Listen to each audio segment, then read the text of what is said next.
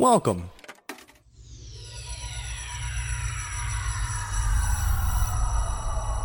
To Arcade Audio.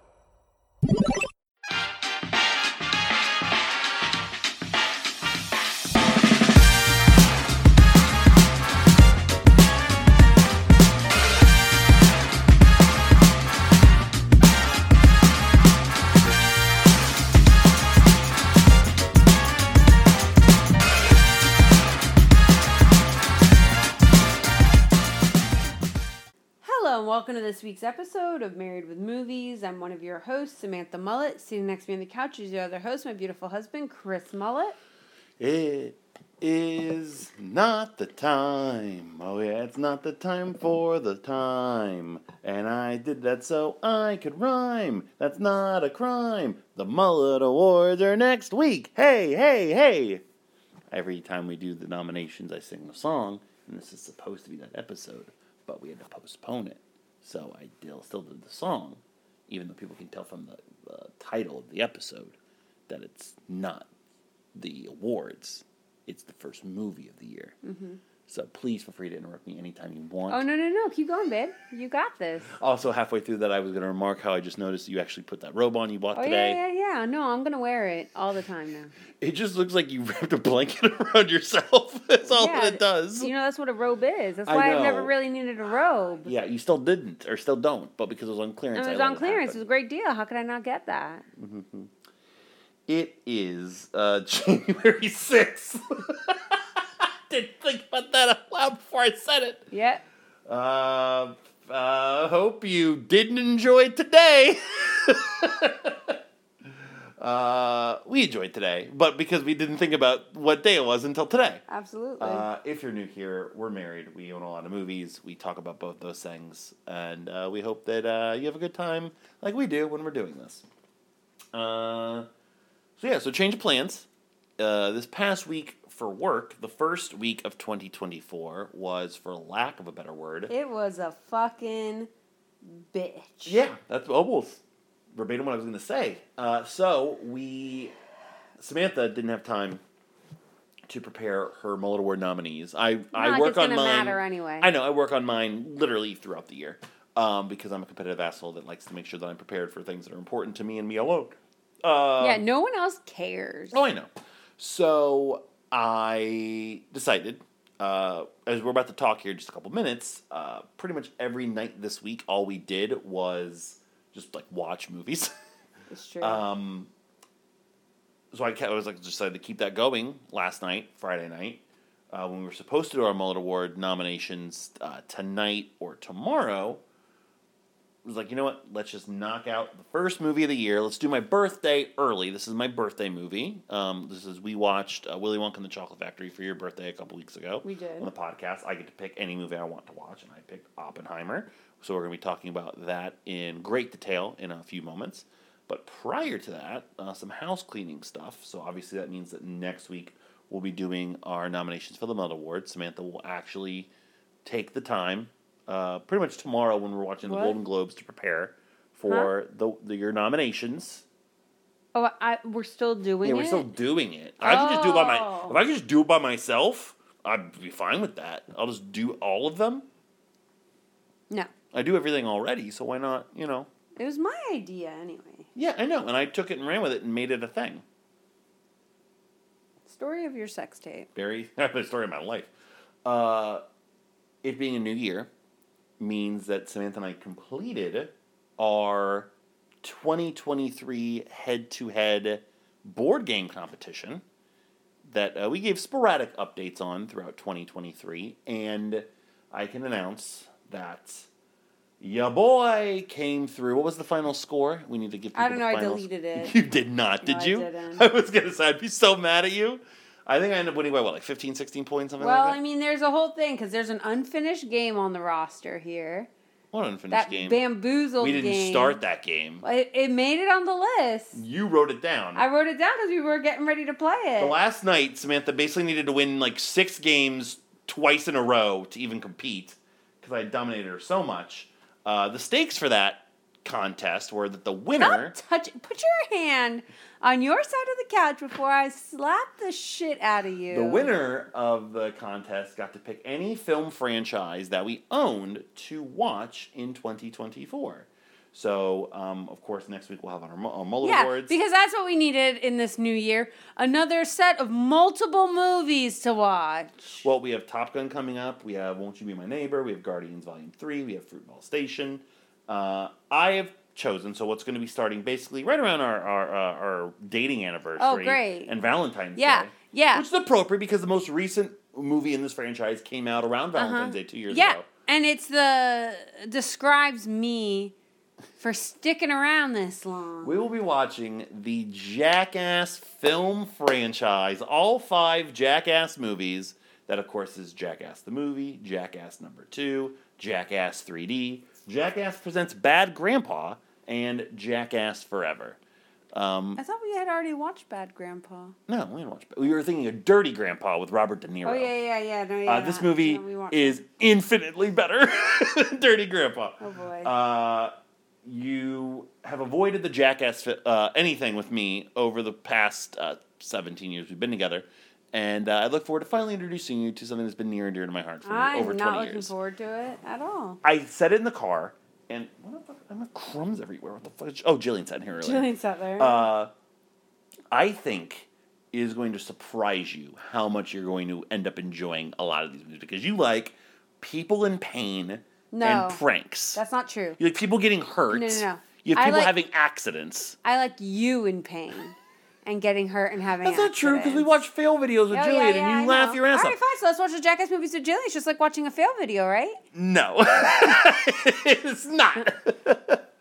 Uh, well, we did watch with Jillian uh, before we started recording. Uh, after we also did some practice work uh, around the WWE 2K game for our Royal Rumble stream that'll be happening in three weeks' time on Twitch, twitch.tv slash podswoggle, 3 p.m. if you want to watch you us play video bouncing games. all over the place. I know. Uh, we were having dinner on the couch, and we've seen several movies lately.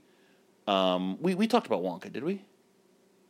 Have we recorded since we saw Wonka? Honestly, I don't remember. so. What was last week's Fast X? Yeah. Well, if not, we'll talk about it briefly here in a second. We went. Well, we can say we went saw Wonka. We loved it. Julie loved it. Um, I think we did talk about it. I think we did. Uh, but every time we've gone to the movies, we've either seen the trailer for or she's seen the poster for Mean Girls, and she The really, she coming out. really wants to see it, and we're like, okay, like, I don't think you're gonna like. Like, she obviously watches movies that aren't just animation, but you know, that's probably pushing it in terms of her like, taste look, and interest. she's seven. But she's an advanced seven, so when we were getting ready for dinner, I was seeing just what was on TV, and Mean Girls was on. I was like, "Hey, do you do you want to watch Mean Girls?" She's like, "Yeah." So we just put Get Mean Girls on Paramount musical. Plus, and as soon as it started, I was like, "Oh, this is probably a bad, Bad idea." idea. But I, but in, in in our defense, when I was her age, by the time I was Yeah, seven, Sure. I had already seen Terminator 2. Yeah, but look. I had already you. seen like every like live action like comedy that was PG-13 that does not age well nowadays. But look at but look at you. Yeah, if she grows up like me, then we've no, done a great job. We don't want her to turn out like you, Ben. Uh, so we watched Mean Girls, and I think she liked it. She didn't understand a single thing that was going on, really, She or know any of the words, she doesn't know what a slut is yet, which is probably or a stank good. or a whore, which is great. She'd ask one thing. What was the one word she asked? What it was? Oh no, that was during the stream. I said SOL, and she was like, "What's SOL?" Oh, yeah, that's what it was. So it was it was my dirty mouth, not Mean Girls' dirty Yeah. mouth. So um uh so the the only other things we have watched uh were movies that you had not seen. Uh, That's right. Which will conclude with us beginning our conversation about Oppenheimer. But this past week we watched The Holdovers. We did. and we watched Saltburn Which- because both are available for streaming. So if I had just been patient for Yeah, three or four you weeks, saved us a bunch of money, fuckface. I I will say that both movies were eh, actually. So for my second viewing, I had more fun watching Saltburn with you. Uh, in the Look. privacy of my own home, in front of being in a room with other people, I still absolutely adore the holdovers. But the holdovers was very much a in the theater experience. I'm gonna Look, try to see poor holdovers things. is great. The holdovers is You great loved movie. holdovers, I right? loved it. Yeah. I don't know what was happening with Salt. I'm not sure what movie you made me see, but I don't believe that that was a movie that's actually come out in theaters. Oh yeah, we you, you, you your own two eyes, you saw it No, happen. no. I don't think so. So those are your reviews. You love the holdovers, and you have no idea. I don't know what's Saltburn. I don't know what's up I still, Saltburn. I still dug the shit out of it. Uh, I, you know, I, I stand for that movie hard. So, I bet. Bet you do, buddy. man, was there a talking uh, clock or a talking candlestick in that? Sign You me up. If you squint, Just fucking. squint is also what happens when you uh, merge quint and squints from. Uh... it's just taking the S off of squints. What am I talking about? All right, let's not talk about Oppenheimer because I'm going to go for about two hours. Uh, Oppenheimer is today's movie. The first time you've watched it, the third time uh, I've watched it. The first time I've watched it, under, not under the influence of something. So that, that was fun. Uh, Oppenheimer, one of the best movies of the century, says Richard Roeper, Chicago mm-hmm. Sun Times. Staggering, says Manohla Dargis, the New York Times. A colossal cinematic epic, says Tom Gliatto, People. That's the first time I've ever heard that guy's name. Experience the breathtaking global phenomenon that has captivated audiences around the world.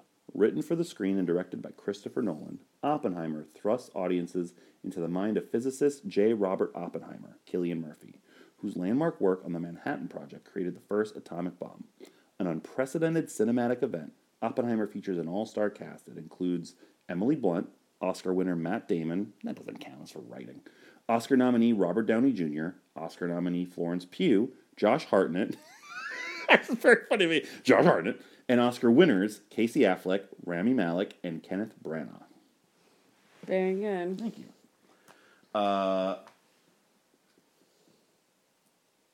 so, uh, I don't remember how in detail. I probably none detail, no detail I got when we discussed uh, when I discussed this movie when I first saw it back during the Barbenheimer phenomenon. Now we've watched Barbie just a few weeks ago for Jillian's birthday. On the It's podcast, true. It's true. We did. Uh, I think I referenced it when I said I was picking it, and I can confirm on my third viewing. I think this is already in my top five favorite movies, which is weird because It's not the kind of movie that you would that that you Well- lie. It's a it's a biopic. it's a biopic.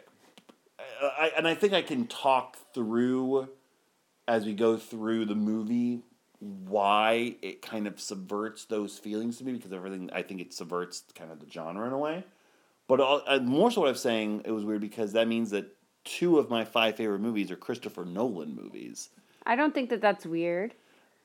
I, I'm not this big like Nolan guy. Yes, you are. Not You would go see a movie just for Christopher Nolan. I would because I trust him to make a good movie, but he But doesn't that's not make my, true. my favorite movie. But that's not true. But now, I mean, right now, if I had to list it, I think he's number two and number five.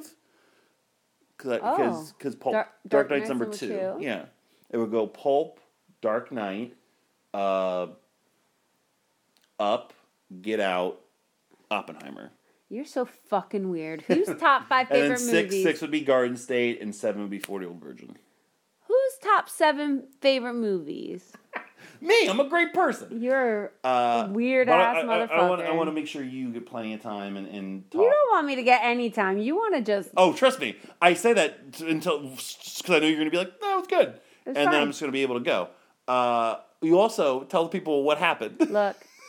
Because we had watched the holdovers not for the show, and we watched Saltburn. and we watched Saltburn not for the show. So we put on Oppenheimer, and I didn't take any fucking notes. Three-hour movie, and you took zero notes. And can I say, There were 76 swerves. shut the fuck up? so I will say, uh, where did I write it? Here, fuck you. I did write it somewhere. Hold on. I thought I did. Oh no, you know what? I was going to write it, and I was like, "Don't," because you're going to make the joke, and it's going to start it up again. So don't even write it. So No, it was I didn't do honestly it. a relief to not even take any notes. Oh no, I did write it. Here it is. I, uh, I wrote it for, and again, spoiler alert. If you if you're listening to the podcast for the first time, this is spoiler heavy. So if you haven't seen Oppenheimer, you know, turn this off. Or if you don't know the But- story of Oppenheimer. When um, when uh, when Borden is reading the letter that's basically now going into the record, Uh-huh. his His suspicions. not his suspicion, his basically declaration that Oppenheimer is a is a communist, and it goes into Rami Malek, Hill's character, testifying. Like it's built up over the, the previous 15, 20 minutes, that you know there's this character that's testifying, um, and then when you see who it is, the movie has laid the groundwork up to that moment that he's it's two instances where Oppenheimer is around him, and Oppenheimer kind of treats him like shit, Yeah, right? he's like a bumbling idiot. He- and he knocks the clipboard out of his hand the one time, and it's it's brilliant to do that because you're like, oh, that's wrong. That's Academy Award winner Rami Malek. He's one of the most recognizable people Oh, on the planet, not just from his notoriety, because look at him. Who else looks like that? right. Uh, so when he comes up, it was like, oh shit, he's really in for it. so for him, uh-oh. so for him to be the smoke and gun against Strauss in Oppenheimer's favor, swerve. It's huge swerve. That's what I said. Seventy six of them. Shall I? Shall I Uh, go through the list? no, no, no, no, no, no, no, no, no. 2024 is swerve free territory. Thank you. Fuck you. What did you think of the movie? Yeah, it was fine. No, it was it was very good, and you know that I didn't. I don't know because after we finished watching it, we watched this what last night, Mm-hmm. And after it was over, I turned to you and I started talking about it. You said you were like, that was great. Yeah, I know. So, but I don't normally do that for the for the movies Cor- for the show. So why didn't you correct me? Hurt you for what? That I was telling you how, my thoughts on the movie. The only thing you said was that was great. You didn't go. We didn't go into yeah, I know, but I shouldn't tell you. If, oh, I, what if I didn't think it was great? You don't think that after 17 years and then for almost I 10 know- years of doing you this episode, no idea what my taste is. No, but I know your body language and I know you. And I don't know if you noticed for me, I looked over at you No, I wasn't paying attention to you. I was watching a fucking movie, and man. what I was going to say was I could tell you liked it because I could see you were engaged. You did not fall asleep for three hours. I mean, I almost did. t- I was. I, I was saw on, you at the end. I was on the console for for a hot minute there. There was there was uh, it was like the last fifteen minutes, I was- which it was, the last uh, five minutes of this movie I think might be my favorite last five minutes of the it movie. was hard ever. to get there though. And I was like, I was gonna be like, Samantha, you better wake the fuck up. But you, you They're about to set off a bomb, motherfucker. no, that's, that's like an hour I beforehand. know. I'm just kidding. Uh, yeah, I don't know if I could trust a human being that doesn't at least recognize oh, the achievement that this is. I, yeah. And I, I think part of its bigger picture story mm-hmm. is why I is is part of the reason why I love it so much and why it kind of, you know, goes in the face of my personal taste. This is not a regular biopic that number 1 to me changes things up. From all accounts, most of this is very historically accurate because it is based off of American Prometheus, Yeah, the famed The uh, uh, nonfiction biography of Oppenheimer. There's a couple things that are like, you know, obviously the final conversation with uh, Einstein and Oppenheimer didn't happen, but that, Well, that's we don't know dramatized. that. No, it, it was confirmed. Oppenheimer had a similar conversation with somebody else. I don't remember who off the top of my head, but um, it's never feel- been I confirmed. feel like you should have bought that book today then. I we have so many books. I'm not reading a 700 page book about Oppenheimer. Uh, the three hour movie is plenty, and it's got a fun a lot of famous people and Florence Pugh topples in it. That's that's gonna hold my attention. Um, uh, so it does that. It also takes so many different styles of things that I like and kind of mashes them all together. So Eh. big, epic, cinematic moments. Yeah. Uh, Christopher Nolan's, you know, eye and ear for kind of just fucking enthralling you in what's happening on the screen. The score, just a And- literally the greatest cast I think ever Oh put together in one movie. the ama- most amazing cast and, And like a out s- of nowhere and like for for no for like bit part. Well, it was the a- bit of the bit. It was a joke when the movie was in pre-production and like people were signing on. They're like, "What the fuck? Who? How?" Like every time somebody like, "Oh yeah," and also in the movie is uh, Rami Malek and Casey Affleck and Matt Damon. They're like, "You just announced Robert Downey Jr. and Florence Pugh and Emily Blunt and Josh Hartnett's alive." Like you know. Yeah. Uh, and also the script. The I- script I, is- I said it uh, in my Letterboxd review, and I'll say it here. This is the best Aaron Sorkin script that's been written in like ten or fifteen years because it wasn't written by Aaron Sorkin. This is a talky ass movie that has no qualms A about sign of the times. about throwing at you what's Okay. going on in the world, and, And you can theoretical physics, and you can, but they, it does it in a way where you can follow it and it interests you and you Yeah. understand it, and it's also quick and it's quippy and it's not as brooding and dark as normal Nolan stuff. While not also not being like a fucking Avengers movie where it's just jokey, joke, joke. Right. Um, the the effects too that he integrated just with even like from like the opening like the different and like the the perspectives like with the like you're talking about like seeing like the, The physics of it all. seeing the physics of it all and like the like seeing like what Oppenheimer was seeing Right, Like- in his like, head. in his head and like that could have very easily been very Windows Media Player ish. Sure could have, and it's but not. was so well done. It really added to it. You know, we talk about like sometimes that stuff Mm-hmm. is kitschy and not powerful. It's the Mm-hmm. complete opposite effect, but it was very well done and integrated so well that you didn't even really notice it. And the scale of this was just Oh yeah. the years that it that it took Mm-hmm. um you know like the the length of time that it covered was just phenomenal i mean the overall was just great I'm very happy that the we were. cast is just banger I was very happy that before this we were able to get our new baller ass speakers that are hooked up to our record player. My record player. Set up for our record player. my record player our uh, our was my- Bluetooth compatible. it was my christmas gift It is. Our Bluetooth compatible, and we were able to set it up. And uh, this movie needs like sound, and I have to call you out. I put you on blast. I wrote. Uh, I think the Trinity test scene is going to go down in film history as like one of the greatest, like like scenes in a movie, which is mind-boggling. In that, like you know what happens, like like you know it works like, like there's there's no suspense in the result but Right. there's suspense in like your anticipation But- of seeing it and you don't know if they're gonna swerve you and then it's gonna be like whoop you're like oh maybe i didn't Just kidding. you know i mean between well because like but like quentin tarantino did that right and once upon a time in hollywood like you know what that ending was supposed to be yeah but that's different. and then it wasn't those are those like um what's the phrase for it it's like historical like it's rewriting the fiction I, yeah historical yeah But I forget but what it's called, They could have done that with this. Christopher Nolan could have done that. You don't he could have but between sure the but uh, i'll get back to that scene in a minute but i get goosebumps every time that scene happens and part of it is the the power of the audio throughout the movie in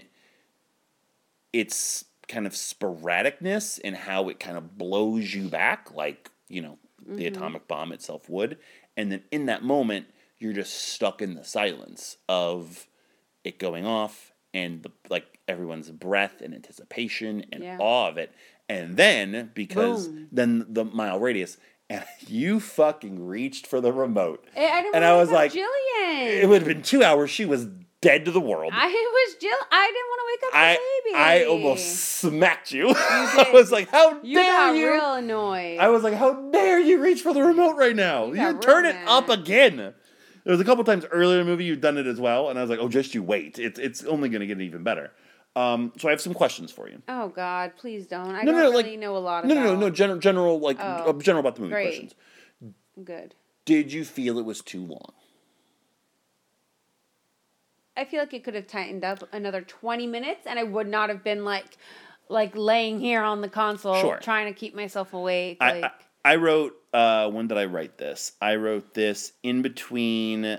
I wrote this as the build up to the Manhattan Project was like happening, Mm-hmm. like before Damon gets in the movie. I was like, could you find twenty or thirty minutes to cut?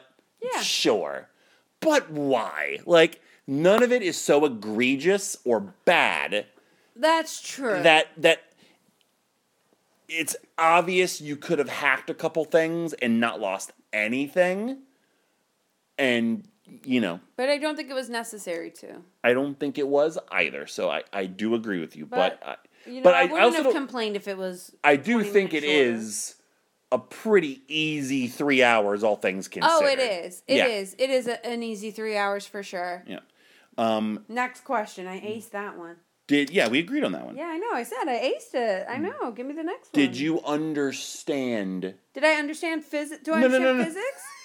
What No. the fuck? You probably understand better than I do. I, I don't do. give a fuck. Yeah.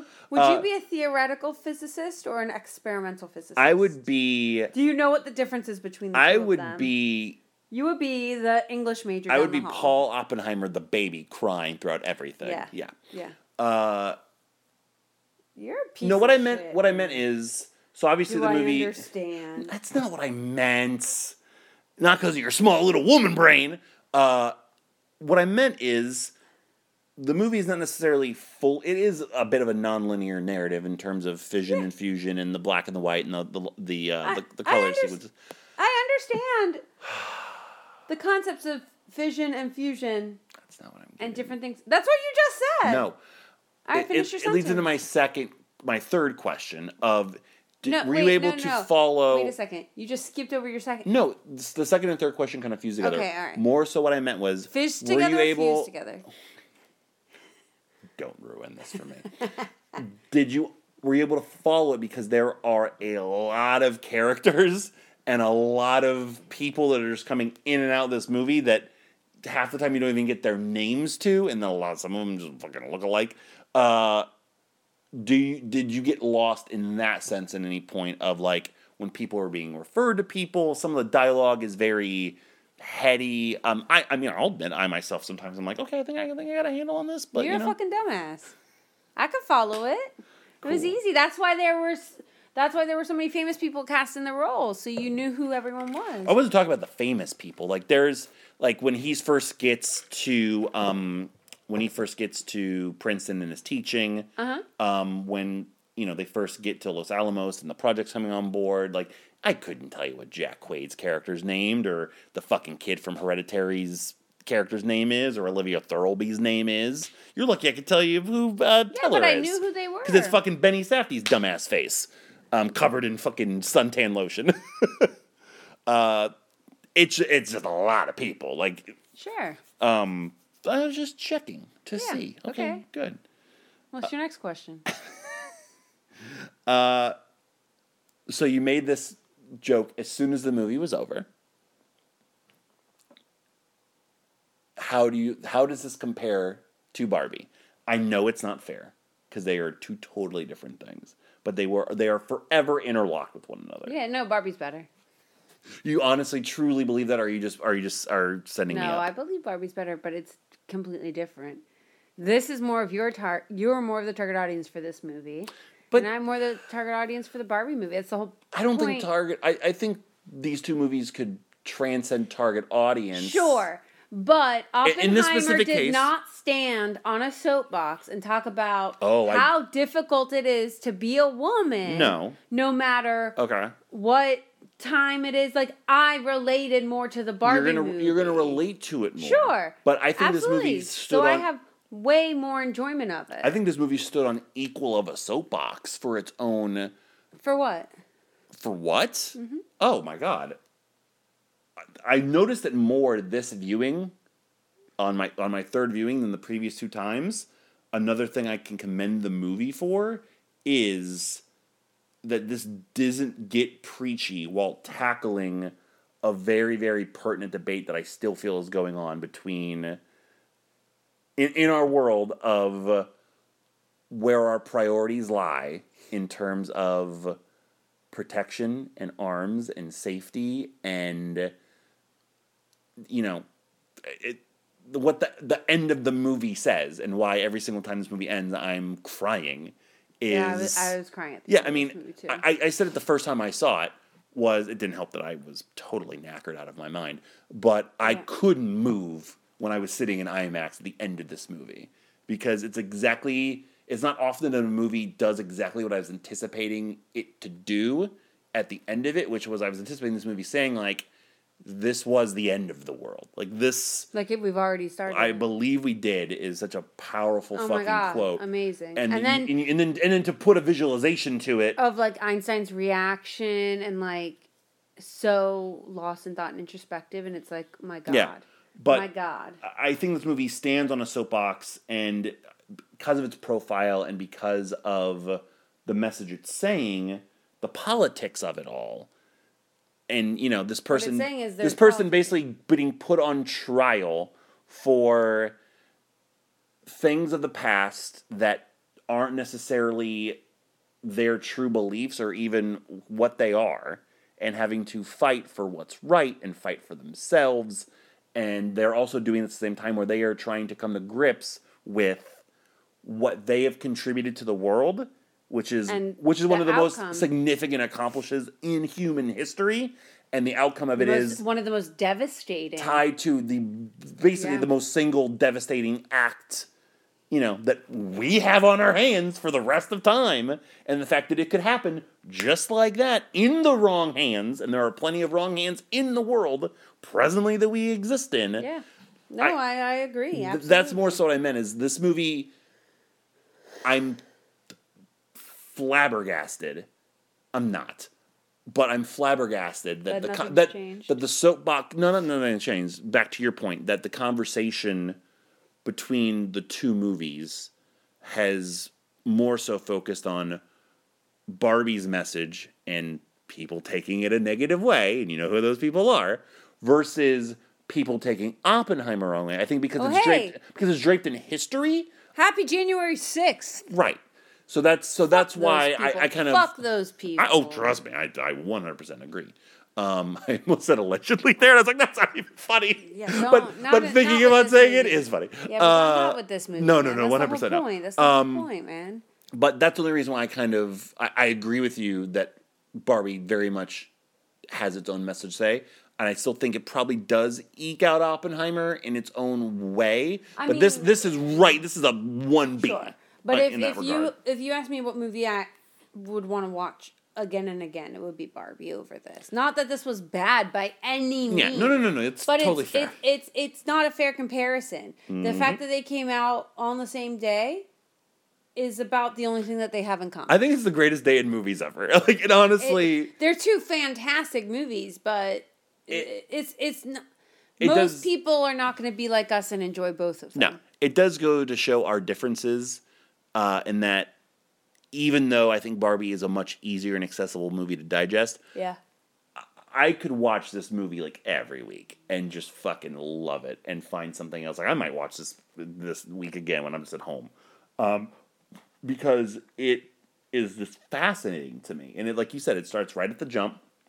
When Right away. I mean, I just love the flames, which later you find are the flames from the the Trinity test with the fucking Prometheus quote. And, Oh the, and just God, the fucking beautiful. blaring ass.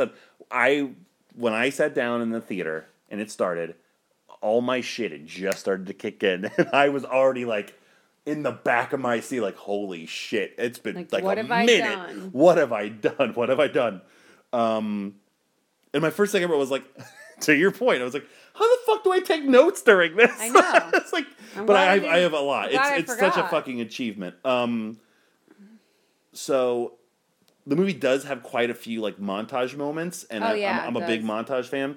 When they're done well. When they're done And well. this movie does this, so well. This does it The, very the well. montage of Oppenheimer like figuring out physics, like in his travels, is just like it's so simple. It's so quick. And it but it shows a lot of growth at the same time. Yeah, it- in him as a character, and then you get like these sparks of like the other people he meets. it's perfect in like how esoteric it is. Like it, it's amazing.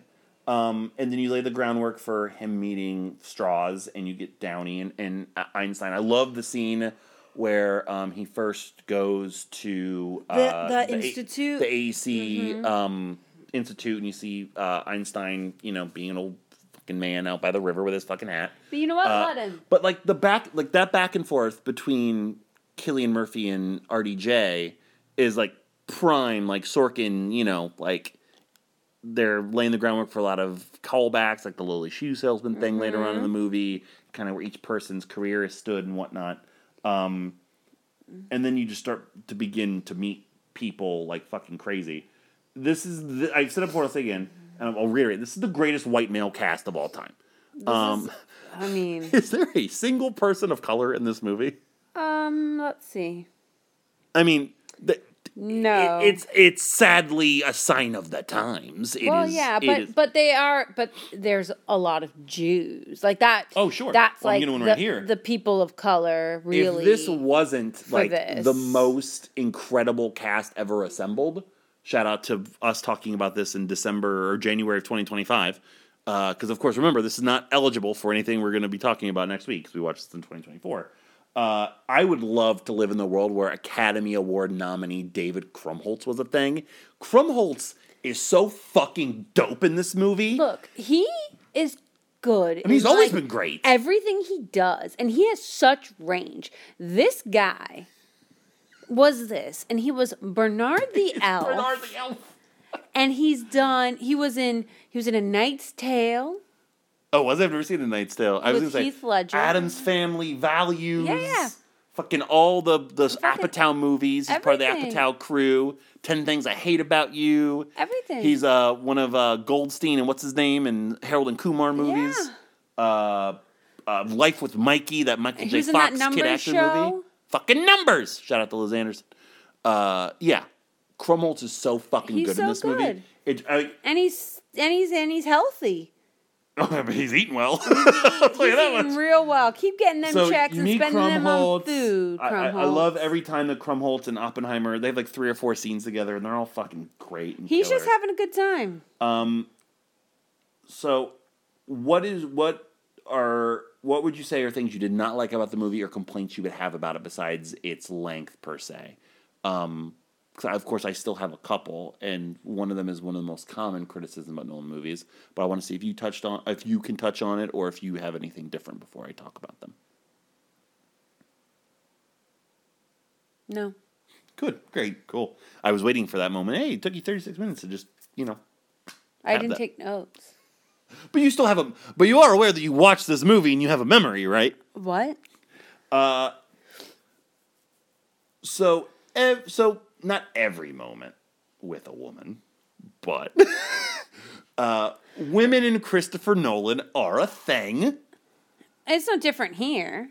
It's no different here. I But would- it's also but it's also like this is how women during this time period treated. were. The fact that That's we how even they were treated. the fact that we even got to see women that were physicists or psychologists or psychiatrists or How you know, many? Uh, well, Jean Tatlock was um, A communist. Uh, if that's what you're gonna give her first, no, she no, was that's that's basically what they built her as because you No, don't but even she- you can't even tell me what she was. because I'm tripping over my words in four different ways. She, I don't know if she was a physicist. She wasn't a physicist. She was a Tatlock. Jean Tatlock was a American communist activist. Yes, she was like she was a psychiatrist. Okay. Okay. And then Katie Oppenheimer was a chemist. No, but then she was- biologist. but- She's a a biologist. biologist, but she, she gave her was- to be a fucking housewife. Yeah, yes. uh-huh. And then Olivia Thirlby's character, and there were other women at Los Alamos. But what I'm No, the most of the women at Los Alamos were the wives who just were the not all, secretaries. not all of them. There was one woman who was a physicist. The there's one, no, there was one woman who was a physicist. Well, but I mean, how are you guys really gonna do it? Uh, Don't touch me, fucking asshole. uh, but every moment with a woman in this movie, for the most part, and there there are some good ones. Like uh, I think Emily Blunt, who's going to get an Oscar nomination for this, uh, and people have been kind of bemoaning that based on like the character just being a drunk shrew the entire time. That's that's kind of like what they She were. was at the time. Uh, her her killer scene. Oh uh, my god, that I was waiting for that scene because I knew you were gonna love that, that scene. interview scene and the way she was just beside herself. She just was like, you could just see she was breaking, and it was like, Mm-hmm. oh my god. And then she was like, no, straighten my fucking crown. Remember who I am. Went over this old man. Went over this old man and just fucking kill it, and that's what she did. I I, I, loved it. I I, don't have, loved it. I don't have as much of a problem as other people did with the female representation of the movie because it, like we said, it's kind of a sign of the times of you know the story at, at hand or at play. Um, I do think that we are in a phase where our our best filmmakers are just making allegorical films about themselves. I already kind of mentioned we were talking about the killer. That that movie is basically just Fincher coming to terms with you know his own mo and what people already think about him i think in many ways this movie is christopher nolan in his own way letting people know like look this movie's about me like Mm-hmm. i am this this nuanced genius you know problematic in terms of you know kind of my ways and my visions of doing things and you know i feel like sometimes i may necessarily be going about things the wrong way and uh, you know, I, I have woman problems I, I think it's more so coming to grips with that in, in within its own world but um that doesn't matter because florence pugh is in this movie and uh because of this movie she is on my list uh I think she's on your list anyway. if she's not, put her in this movie specifically on my list. Uh, she's great. I mean, I, I, I, you find me a movie where Florence Pugh was not good in it, and I, I'm going to show you you're wrong. Uh, so, oh, she's not on your list. so put uh, Florence Pugh in Oppenheimer on my list because I feel like, so the movie got a lot of buzz when it was announced to be R, and people were like, oh damn, because they thought didn't think Oppenheimer was gonna like go there in terms of like showing the damage that the bomb does, And it and it doesn't. doesn't. Besides, like a But couple it's got- like it's just got visions. titties. Yeah, then it's like, oh, it's gonna have graphic sex scenes. It's like, oh wait, what? Why? yeah, I- I- it's so unnecessary. Like super unnecessary. is so unnecessary. It's almost like one of those things where like I hate when that happens in movies. Like, did the director just be like, hmm, wonder if I can see Florence Pugh's boobs? Um, Yeah, that's exactly what Christopher Nolan was thinking. look, there's no other real reason for them to not just you know be like post coitus, especially because so like their first sex scene is so wonderfully pulpy absurd because where we get bizarre. well it's also where we get the famous Oppenheimer quote Yeah, before like he ever actually really says it in real life. So this is like prime me standing on a mountain hating biopic stuff. yes. I'm but I just can't help but fucking melt and gush at it because it is so thematically perfect for the character and the situation. Yeah, That you know really good the job. motherfucker would you know be saying that he has become death as you like feel him inserting himself in his mistress. Well, I guess at the time it wasn't his mistress; it was just his his hookup. Um, while he's reading Sanskrit, like, Yeah. it's just like what the fuck is happening? I fucking Who the fuck it. is this guy? How many languages did he speak? Uh, so he speaks English. He speaks Sanskrit. he Dutch? speaks Dutch. He speaks. Um, there's a fourth one. I can't remember what it was. Not Yiddish. Not Yiddish. I feel like he speaks like Portuguese at one point. I might be wrong. Um, Oh, maybe. but yeah, there, there's so many there.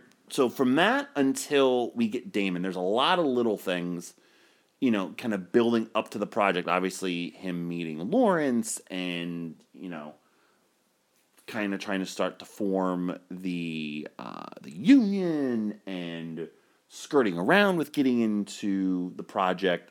Um, it does get a little long in the tooth. That's very much the section where I'm like, okay, we could probably We could we could tighten this. tighten this up. Yeah. But then as soon as Damon enters the picture, oh man, Damon, Matt Damon, Damon's fucking great. The, he is hilarious in this. the first scene you get with Groves and Oppenheimer, He's where just he's having a basically great time. he's basically interviewing him, and Oppenheimer's auditioning for it, and they're going tit for tat. They have again their own little rep, you know And- repartee and quirks and, and or I should say quips back and forth. Is just It's just great. And the fact that he was on a break from acting at the time and he he said he'd only go back if Christopher Nolan called. Christopher Nolan called. I mean, you know what? He deserved that break. Look at what he came Mm-hmm. back doing. uh, before I forget, before I delete it from my notes, the other woman thing I forgot to mention that really made me feel like it was Nolan Nolan centric was uh, how the sister uh, uh, Oppenheimer's brother. Oppenheimer's sister-in-law is Jackie is treated in this movie, and then like he just disregards her so brutally every waking moment she's on screen with Yeah, him. yeah, It's just like I'm like, oh my god, I can see Christopher Nolan just doing that. Uh, but yeah, I, I love Groves and Oppenheimer's first scene together, and It- then it goes into like the recruitment scene, like them basically like assembling the Avengers, yeah, essentially. yeah, exactly. They're going around. And also, the movie does an incredible job of you feel the importance, like how important and palpable this is, because everything is dripping with we have to beat the Nazis of this. We have to We be have to. that source of good. We have to give this everything we got because like that's what Damon like shouts to that person in the hallways like this is the most important thing in the history of anything. Yeah. And if you don't want to be fucking a part of it, like we have other things to to, to go. Yeah. Um, Like, and then off, the movie makes it so fucking real that like we're assembled, we're we know the plan, we're going to New Mexico, yada yada yada, and Teller's like, uh, yeah, we could we could this we could end the world. Yeah. like, and then it becomes like real on another level. But I'm not. I, I'm. I'm not sure the level of exaggeration from real life that happened there, So- which I don't doubt. no, no, no. So, so That's what happened. What they thought of. I mentioned it earlier how the conversation with uh, Einstein and Oppenheimer, obviously at the end of the movie, um, didn't happen. Um, same with uh, Oppenheimer going to Einstein with those calculations and being like, you know, what does this make sense? But that was a legitimate concern and fear. I don't know if Teller was one who specifically had come up with it, but Oppenheimer went to somebody else. I forget again who it was. It was like, can you double check this? And then, of course, obviously the math was done on, and they're like, well, it's near zero. it's near zero. Is- Near zero is the is best you're gonna get, There's so many like great buzzwords in this movie. Near zero is one. Compartmentalization is another one, which That's was fun. great. To, fu- you know how many times it fucking took me to type the word compartmentalization without getting it wrong? That's like a fucking 17 letter word. That's good. Uh, but yeah, that consideration and him talking to Einstein about it just adds to the gravitas and the realness of it. Fucking huge. oh, for sure. Then we get into all the spy talk, compartmentalization, what's happening in Los Alamos. You're going back and forth a lot with these meetings and what's happening in the quote unquote present day. And I just, I, I just can't but be riveted. Like Yeah, it shouldn't. You it can't look shouldn't away, work. really. It should get boring. it should. This movie Absolutely. should be fucking boring as fuck. exactly. And it's not because Exactly. everyone is just smoldering. I, I mean, It- I do have a pretty, I have a four person LVP list. the way it's done, I could make a 50 person MVP list.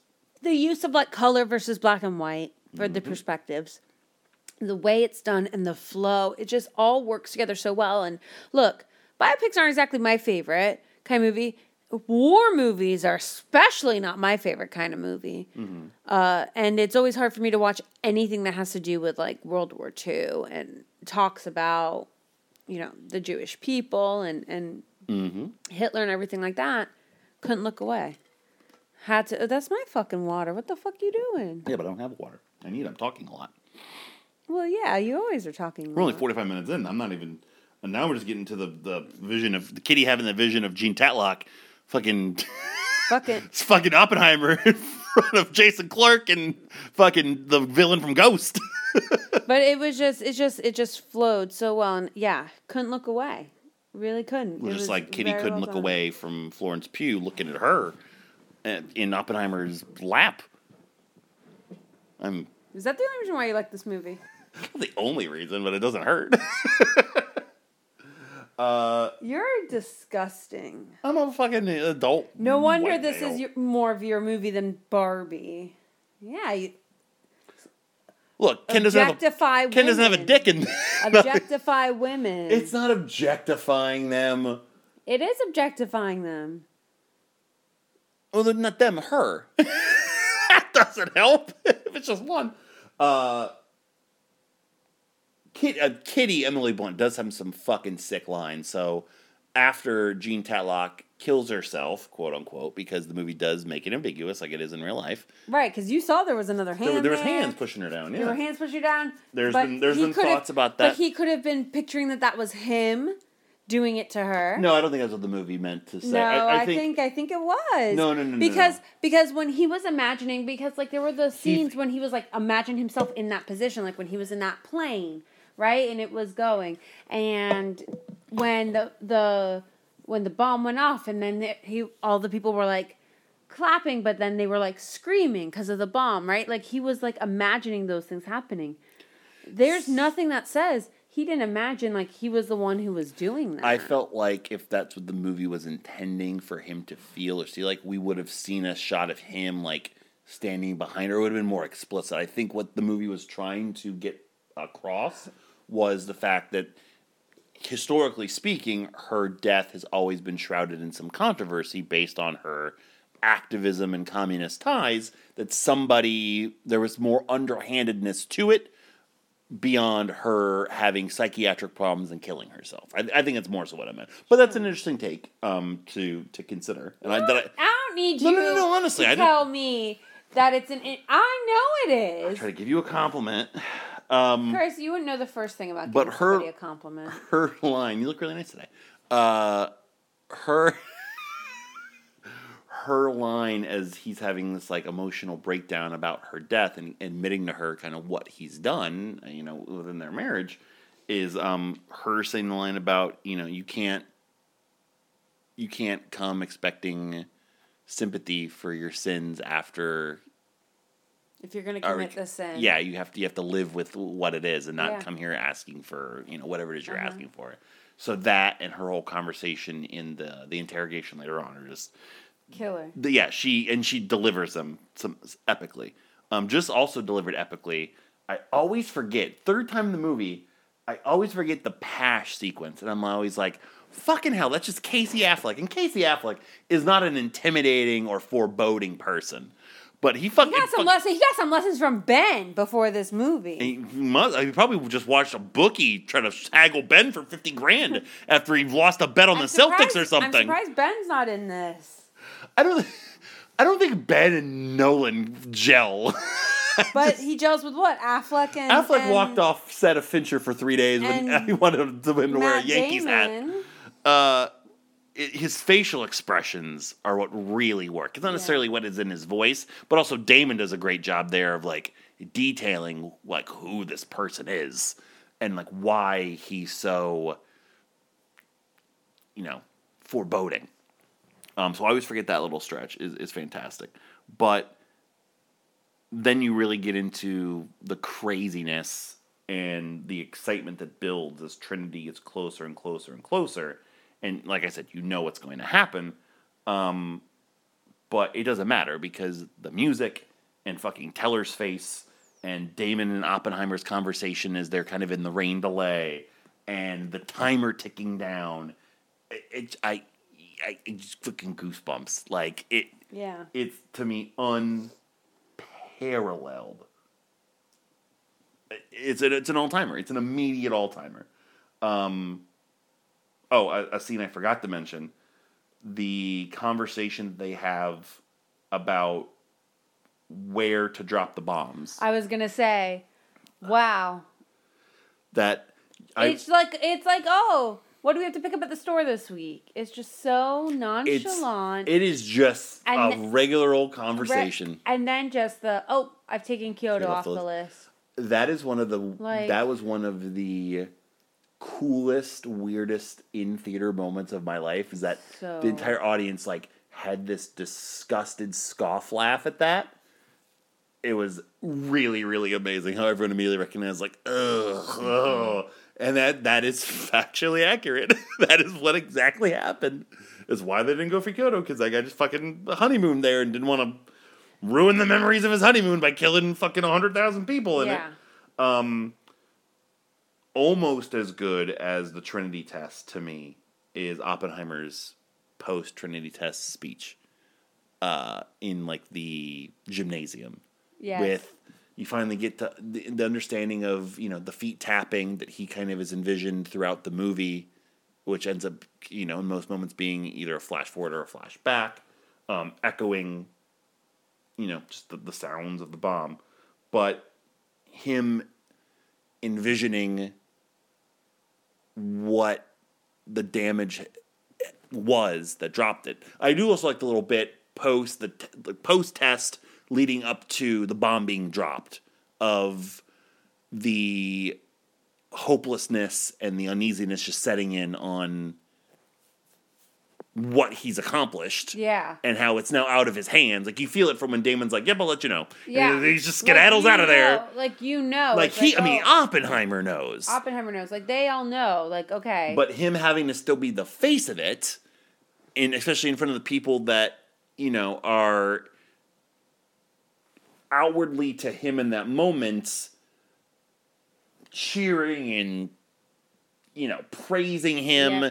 And it getting drowned out in silence, just kind of like the Trinity test silence. But then also seeing people crying and people That's- having sex and people throwing up, like all the every emotion that you can have, all tied to what he's done Right. um, is Good and bad. yeah, and then you add on top of it the little glimpses that Nolan is willing to provide to us of what is actually hap- what actually happened. These people Right. have skin rippling on their face and him stepping through a totally charred person. That whole and then the flash of light on top of the sound, the fucking lighting in this movie. Fucking- like the first time I ever said this on this podcast. No. Lighting in this movie is great. Um, Yeah, that was not our tune when we watched the the Star Trek movies. That no. old, that old J.J. Abrams. J.J. Abrams Oppenheimer would be maddening. It would be so. It would be just light flares Oh, Can we, everywhere. Can we quickly go through like four or five other directors and like what their Oppenheimer would be like? So J.J. Abrams Oppenheimer. Just, it would just be lens flares all. It would be lens flares, and then when the bomb dropped, it would just be sabotaged by the Beastie Boys playing. Yeah. hmm Uh, who else?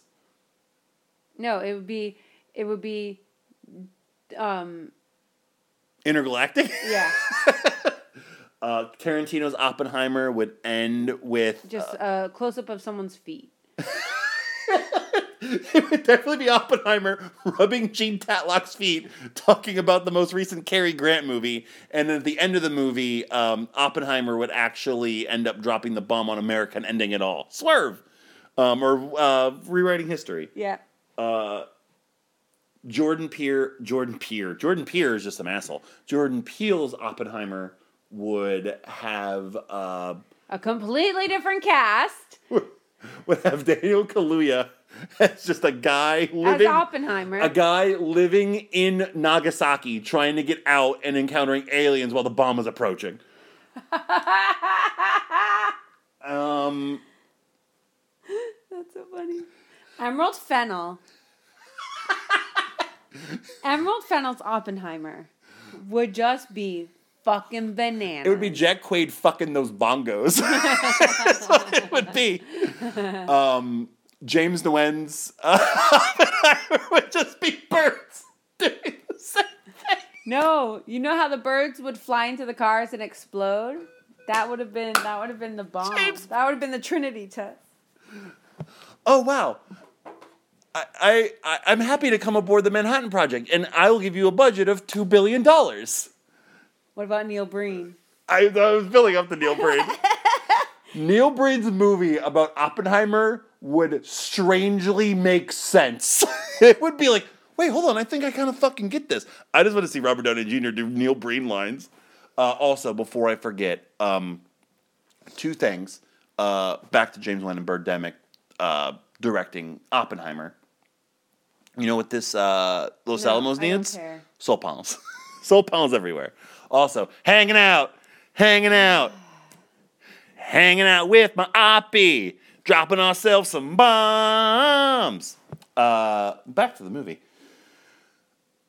I, a lot of people's complaint about the movie is it's a decline post Trinity test. I don't get that at all. Well, it's because you build up to the Trinity test. I think we had another movie recently where it's like that was the climax, but then you still have more movie. Sure, I mean the movie has another You- hour. You have to do it well. yes. Because like you're telling like what is Oppenheimer known for? Like you're telling a story of Oppenheimer and you're putting that shit in the middle?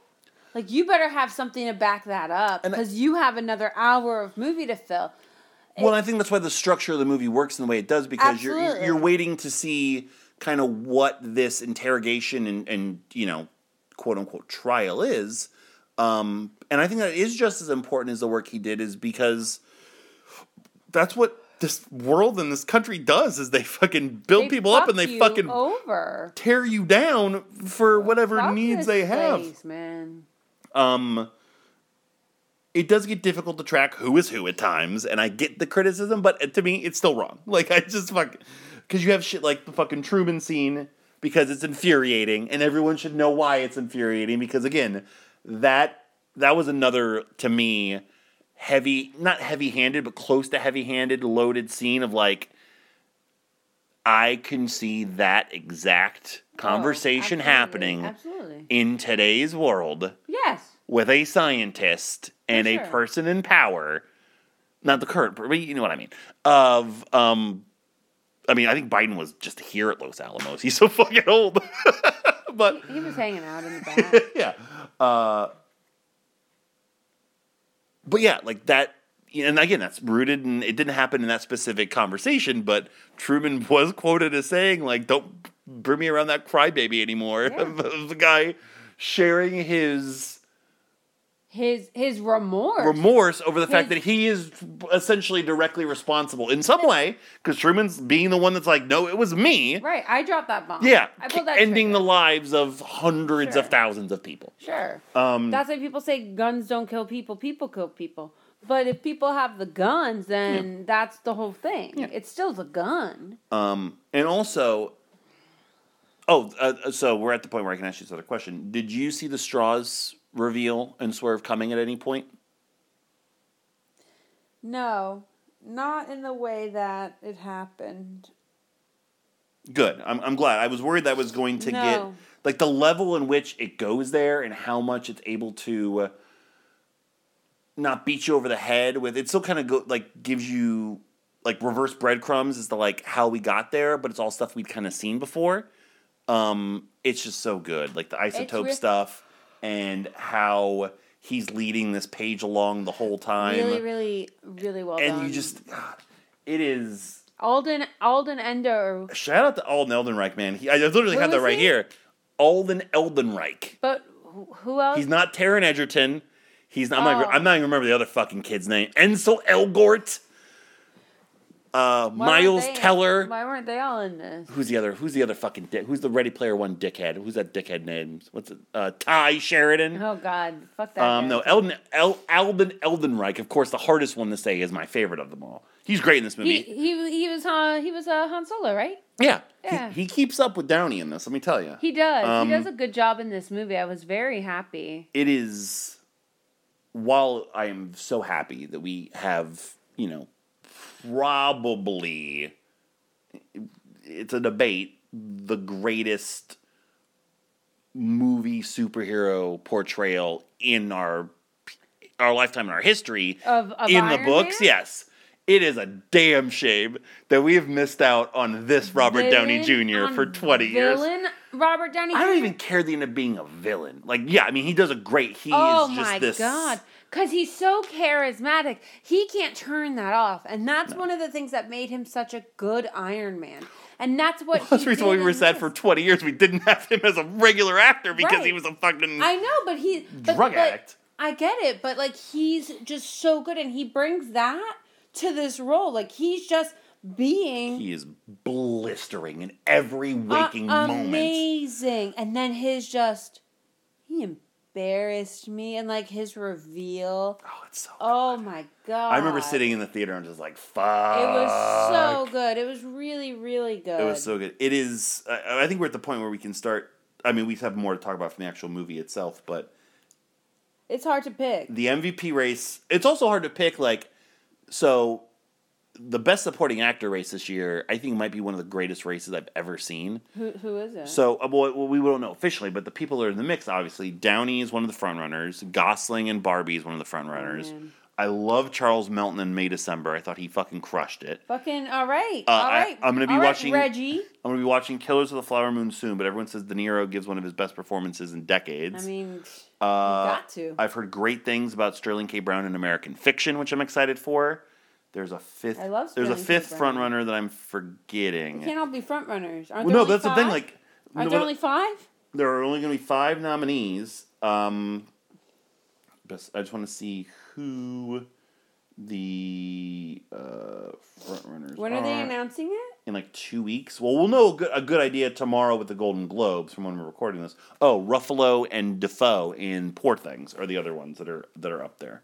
Um, oh, and Dominic Sessa from The Holdovers as well in his first fucking acting performance. The kid, he was pretty He's good. fucking fantastic. I mean, I would say he's beyond those those people, like those six that we mentioned that I've seen. But Yeah. um, uh,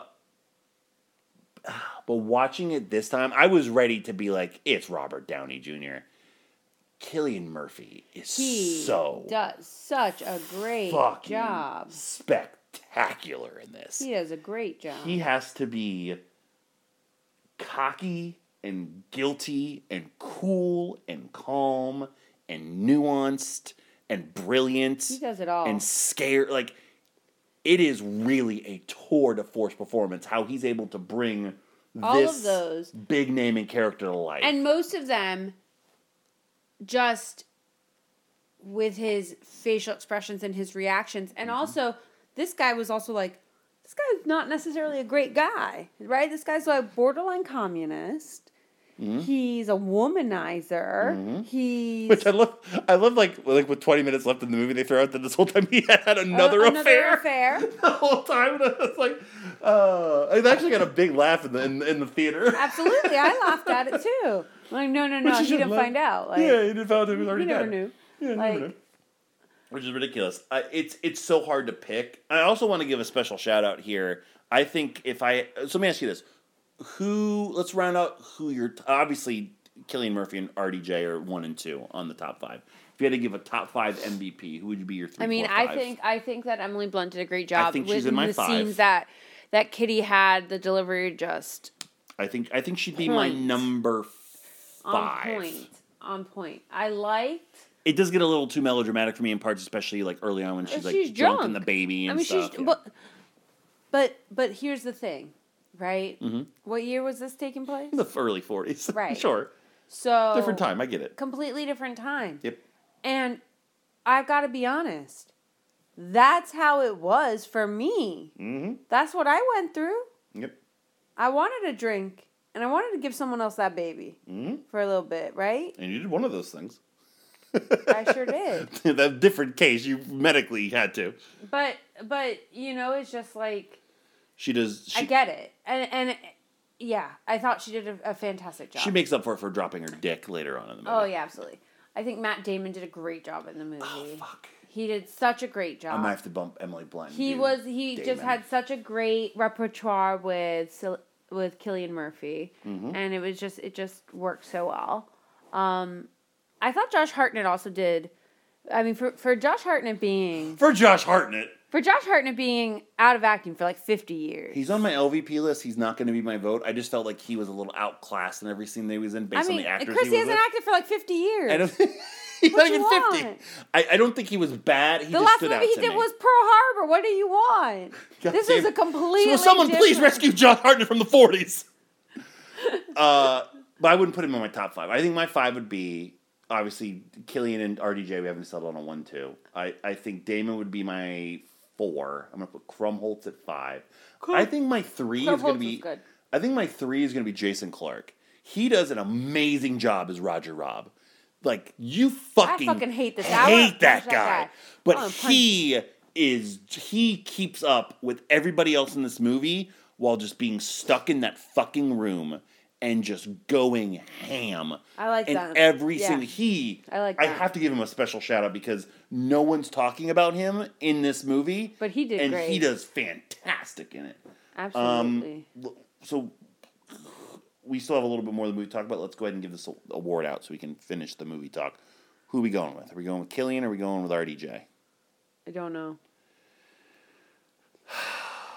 It pains me, but I, I think it's Cillian Murphy. I really think Yeah.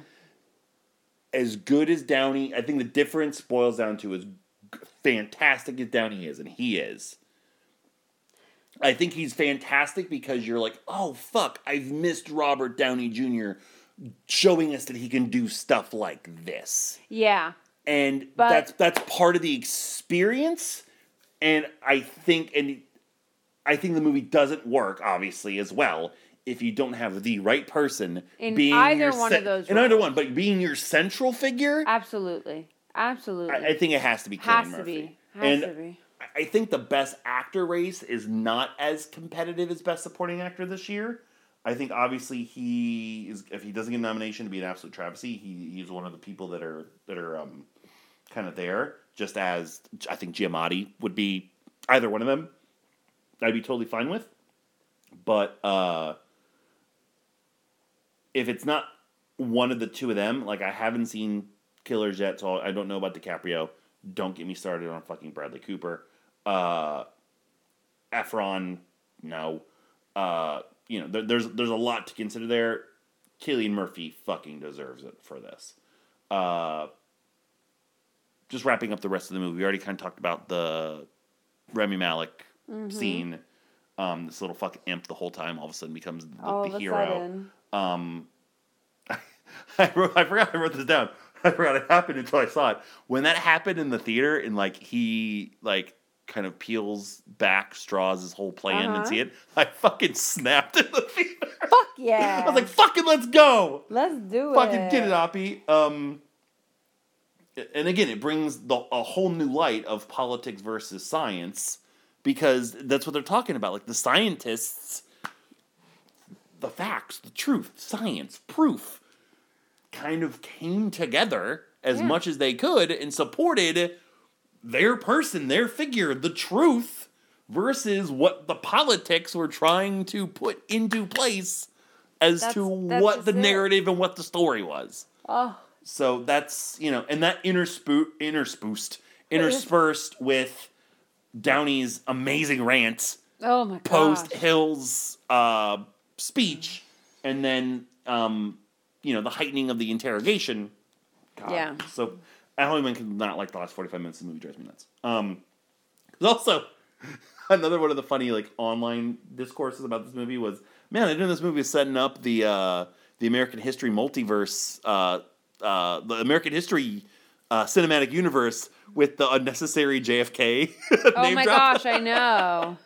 It's like who who was the who? But that's pro- but that was true. Oh no, it was it was true, but like it, it, it it's um, it's not necessary to tell the story, but it is a funny thing to Nolan's good about finding those Easter eggs or those things that are going to perk people's ears up in the seats that maybe after two hours and forty five minutes are starting to droop a little bit. Yeah, you know? yeah, absolutely. Um, and yeah, like I said earlier, the last five minutes of this movie I think might be my favorite in a movie of all time because you have um, everything crescendoing of Strauss not getting the nomination, that JFK moment, and Oppenheimer getting his security clearance taken away and kind of having to figure out how to live with it, and then you finally see what you've been wanting for the whole time the movie, what the conversation with Einstein was. And not even the final moment, but I absolutely adore Einstein's whole speech there.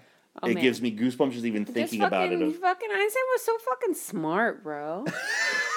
like wow, what a groundbreaking statement, what the Samantha. fuck? But like all these people, I can't even imagine what goes on in their brains. Like I look at Jillian sometimes, I'm like, what the fuck goes in her brain? Because she Compared to Einstein, be careful. no, but uh, for real, like there are some people who are just wired differently, right? And I think that these people who are such pioneers in their fields are Mhm. are like that. And I'm just like uh, he's just fucking he just he just trying to feed some ducks by the lake, go for a walk in the woods. Fucking Oppenheimer coming over here bothering him, looking at calculation. He doesn't like math. He failed school. He flunked out. Um, but he just does such a great job. The quote, now it's your turn to deal with the consequences of your achievement. Yeah. Oh, Is- beautiful. Fucking That's one of the best quotes I'm gonna I've fucking get that tattooed on me, fucking man. heard. Yeah, I, I, I thought it's, it's on the list. Einstein, baby. Uh, that and I believe we did. I love Jewish people. and I but also the Jews. the fact that like My people. In the context of the movie einstein what probably 10 15 years prior Mm-hmm. lays out exactly what's going to happen to him and then you get to see it happen oppenheimer an old man awkward and still kind of alone getting a medal and getting a dinner Yeah. presented to him and all these people like einstein says they're they're doing it for themselves they're not doing it for you I mean, that was feel just peace with it, and and Oh. Kitty, Kitty getting one last dope ass moment, not shaking Fucking- Teller's hand, uh, is is fucking great. And apparently he cried after that. I want to do that. I want to make a grown man cry because I don't want to shake their hand. Fuck yeah! Yeah, fuck. Let's invite some people to the Rumble this year. I want I I have five names immediately. I have seven. we'll share them off air. Uh, but that that scene Ugh. to him I mean- walking away and then and then It's just I, I, I can say full blue in the face, but just remember when I said I came to you and I said well, a chain reaction that could uh, end the entire world. I believe we did. I believe we did. And it just Ugh. Mm. Ugh. And another an, an underrated thing I love about this movie also is so it's that the music and then again the vision of him in the plane, bombs going off, the fire spreading across the world, the look, the rain, blackout, and the credits. Most of these biopics have like the little preamble of like um, Oppenheimer died and you know whatever with his wife and you know uh, Teller went on to do this like now fuck that It's done. we're done. We don't need we don't need to know or care about anything else. You got the fucking story. Uh, it, it, it, it was a great movie. I mean, I turned to you and I was like, that was great. I Um, did the same thing for, for holdovers, but Well, it's different because you knew we were doing it on the podcast. You, you we kind of broke our unspoken rule of you know not going deep into you know our thoughts about the movie. no, I forgot about this. I did. Well, as evidenced by your notes. Uh, so we gave Cillian Murphy the MVP, RDJ a solid second. Who is your LVP of the movie? so I already said I had Josh Hart on my list, but he's not my pick. I have three other people. Two of them I feel like are unfair just because they don't do a lot and they're just distracting because of who they are. So I, I will Oh. lead with you there, but I will let well, you go. The, one the one person who I feel a little bit like unsure of their performance is Dane DeHaan as Nichols. I didn't have him on my list, but I felt like I should. I was like a little unsure because I feel like in the earlier scenes he was just like I feel anyone could have done it. First Sure, of all, he's another person that, like, if you know movies like the two of us kind of do, and even people that don't know as much as we do, they're like, oh, it's that guy. Sure. He, he's had a rough like five or ten years where like he was kind of being positioned as like one of the next guys, And and this was in like a bunch of bad movies. didn't live up to it. Yeah, So it was good to see him in a good movie, absolutely. but I do kind of agree with. I feel like this movie potentially exposed him to be like, okay, well, he's not that good because he's around all these other fucking people that are a lot better. You know what I mean? Yeah. So I, I'm fair with him. Did you hear or something? I thought I did. Oh no, the I'm fair off. with him being a, a consideration, but I have a couple Yeah, I other was, ones. I was just like, uh, I don't know. Sure, I mean, that- that's fair. Do But it any- also could be just the character of Nichols being a dick. yeah, I think that might be more so what it is. Um, but if you don't agree with these three that I have, maybe we could go there. Okay. Um, so the two that I was mentioning that I think hardly do anything, but it kind of contextualizes like, okay, well, why'd you get this person? Jack Quaid. Nah, man. he has like two or three lines, but he also has some really, really odd, like overacting body language and like facial expressions. So like when he's in the car before the test, like he does this really deliberate like head turn and then back. Same thing when they're giving him the pitch about uh like joining the team. Yeah. It's a little just overacting to me, like he's trying to come up to where everyone else's level is. Also, the bongos thing just drives me nuts. But that that was how that guy was. Sure. Uh, But nah, man, leave Jack. Okay, that's fine. leave. Jack Quaid Uh, alone. Josh Peck is another one.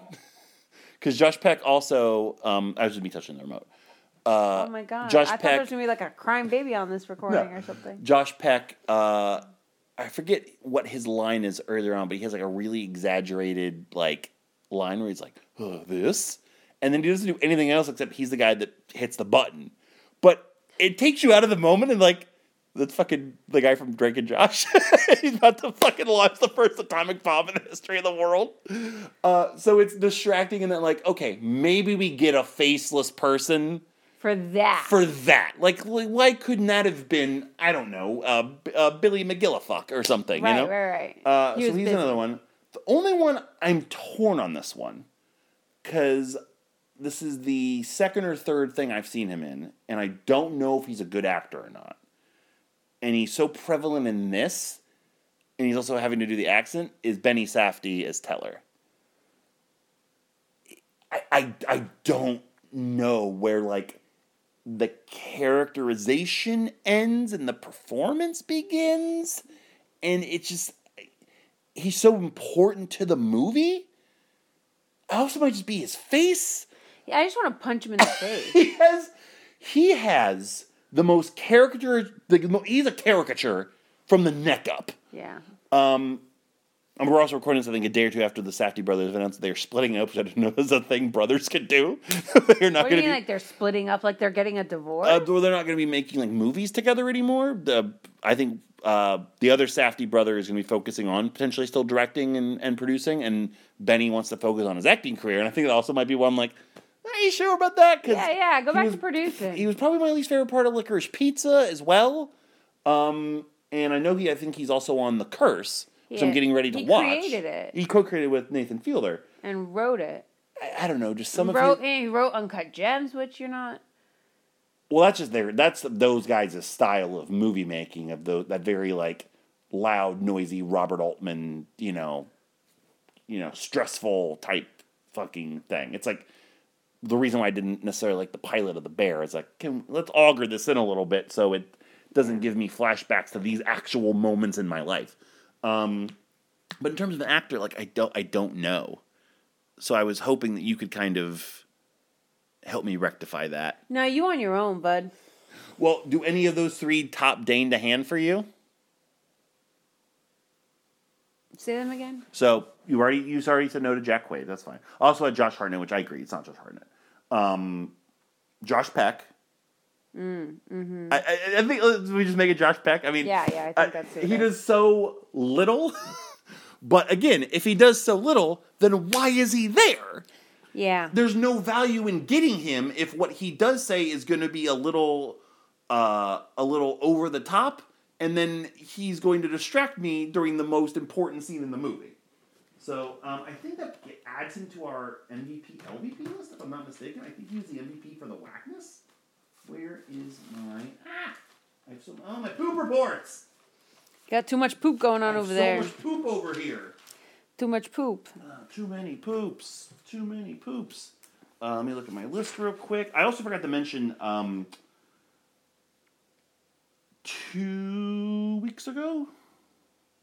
Yeah, two weeks ago. Uh, that was a third MVP for Gene Wilder for Willy Wonka and the Chocolate Factory. He had had two. He had obviously this year he got one for Young. Uh, 2023 he got one for Young Frankenstein. We also named him the MVP of I think it was Bonnie and Clyde. So shout out to Gene Wilder, who won three-time MVP.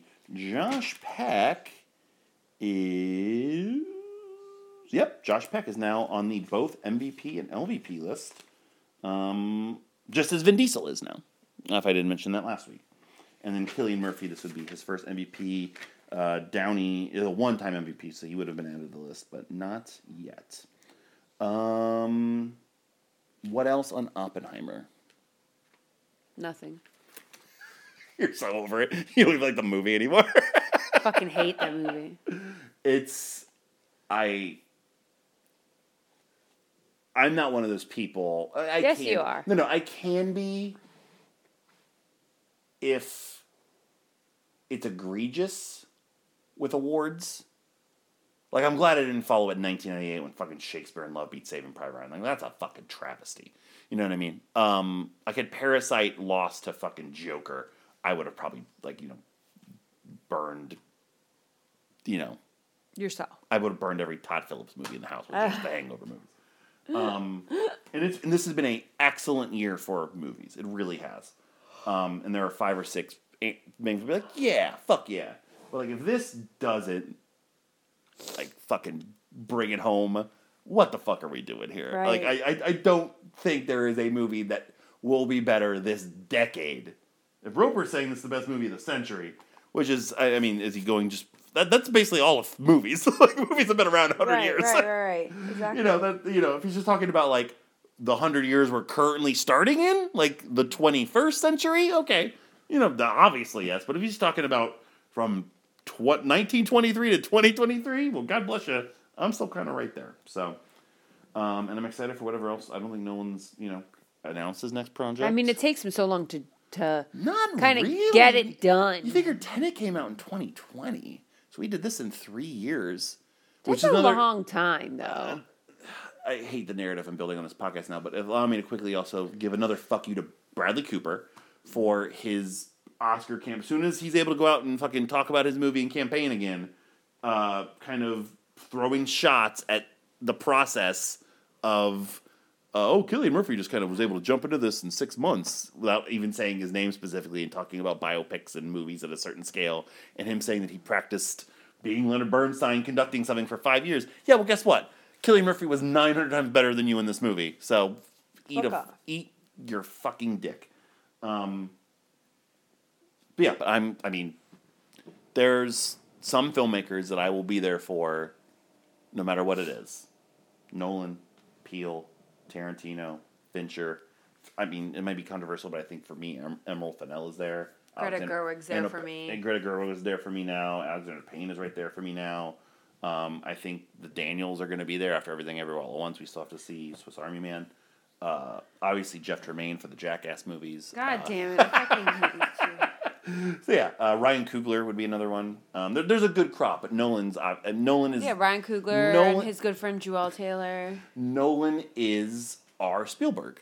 Yeah. He's our he is our era Spielberg, and I'm totally fine. But he's like an intellectual Spielberg. Spielberg's intellectual. He is too, but Spielberg Spielberg's number one thought is storytelling to reach every person.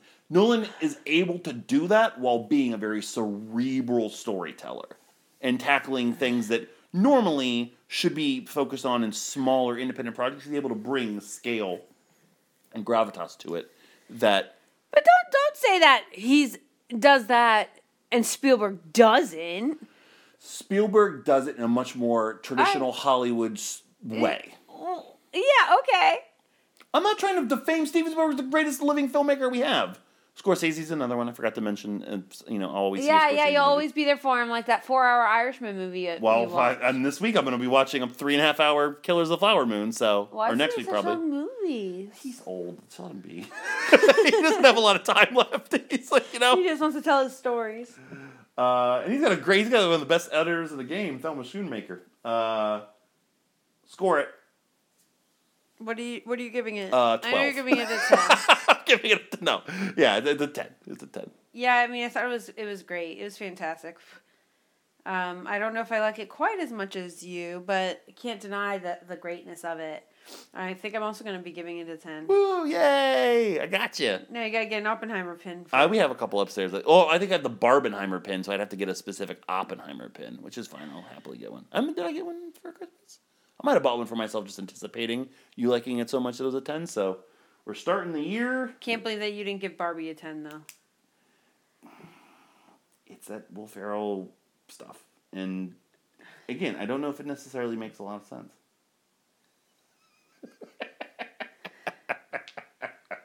For mullet, Look, had she let Ken in, it would have been. I'm gonna. I'm falling asleep. I know you you are. I was gonna play up. games with you. Oh, it's midnight. Good lord. Yeah, exactly. Uh, I'm talking about Oppenheimer. For, I was gonna actually try to see how long we could go if I could try to equal the movie, but no, that's that'd be insane. That would just be me reading the script, Which, uh, which I have. Thank you. I'm very excited to read it. An interesting thing. I'm glad you mentioned that. An interesting thing about the script. Did you know this? No. Uh, and the reason why I, I hate that it's not one of the front runners for best adapted screenplay. Nolan did something crazy. He wrote it in first person as Oppenheimer. That's crazy. And that's why I'm excited to read it because yeah, that's just really really cool. Like he, he says, like I'm. I think at one point, like when he is with Jean, he's like, "I'm fucking Jean Tatlock." that's why it's just fascinating. I'm gonna start reading it tonight. Um, I bet. God, what a lady! Don't make noises like that. Starting the year with a ten. I think this is the second straight year we've started the year with a ten because last year we did everything everywhere all at once for our first movie. No, that was our second movie that we watched. All right, we did twenty thousand leagues under the sea. Gross. Exactly. Oh yeah, I have the list right here. Uh, wonderful. Well, thank you for listening to this episode of Merry Movies. Happy birthday to me. This is one of four birthdays yeah, I get this year. birthday. Well, I get four birthdays because then your folks are coming Fuck you. for. Uh, That means you should have four ages added, so you'd actually be forty by the end of this. fuck you. Uh, Facebook.com slash Merry Movies at Merry W Movies on Twitter, Merry Movies at gmail.com. What you think of the show. Of course, uh, you can find us at arcadeaudio.net, along with the other podcasts in our network of shows. Rate, review, and subscribe wherever you get your podcast. Patreon.com slash arcadeaudio for bonus content. I was able to get the two episodes of Podswoggle that are airing in January. Shout out to us if you like wrestling. Um, And if you don't, if you don't, well, then, Okay. uh, don't worry about it. But um, those are edited and done, which means the next things I have to put together are the Neil Breens. I'm gonna try to work on those uh, throughout the month. Try to get those on the Patreon as soon as I can. You know, people are waiting with bated breath. Um, for me, you can find me at airhost 38 on Instagram. For you, a jam with your Sam. and I mentioned it uh, earlier, Podswoggle Royal Rumble Saturday. It is Saturday, January 27th. around 3 p.m. Eastern. If you go to twitch.tv slash podswoggle, myself and Sam and our daughter Jillian will be playing WWE 2K23, a Royal Rumble game, while we are doing the Royal Rumble drinking game with our friends in the room. Jillian is not drinking, obviously. Um, it's going to be a great time. It's going to be a lot of fun. We did a test tonight that was a very, very big success, I would say. And if you like us and want to hear us be funny, you should check that out. I was gonna say you should listen to a different podcast. Uh, you should listen to Jillian uh, literally uh, doing her demo tape at the age of seven for being a future commentator because she's actually quite good. She called a move tonight. I she had no idea what it was, and it boggled my mind. You you died. Oh, it, it broke me one hundred percent. Look, that's the influence you've got, babe. Consequences of my achievement. For mullet. this is Mullet. Signing out for this week's episode of Married with Movies. We'll catch you next time on our couch. Slash the movie. I'm the first person to use an Oppenheimer quote about a hardcore Holly move. But not the last. I mean, he at some point he's so stiff he could become Death, the Eater of Worlds. Oh no, the Destroyer of Worlds. Eater of Worlds is Bray Wyatt. Oh, I, my worlds are fusing together, it's the multiverse. or they're fizzing together. Fuck you.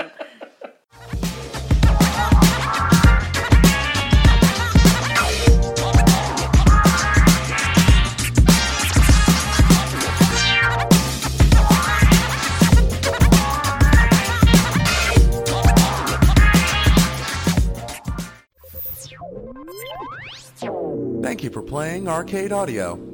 Play more at arcadeaudio.net.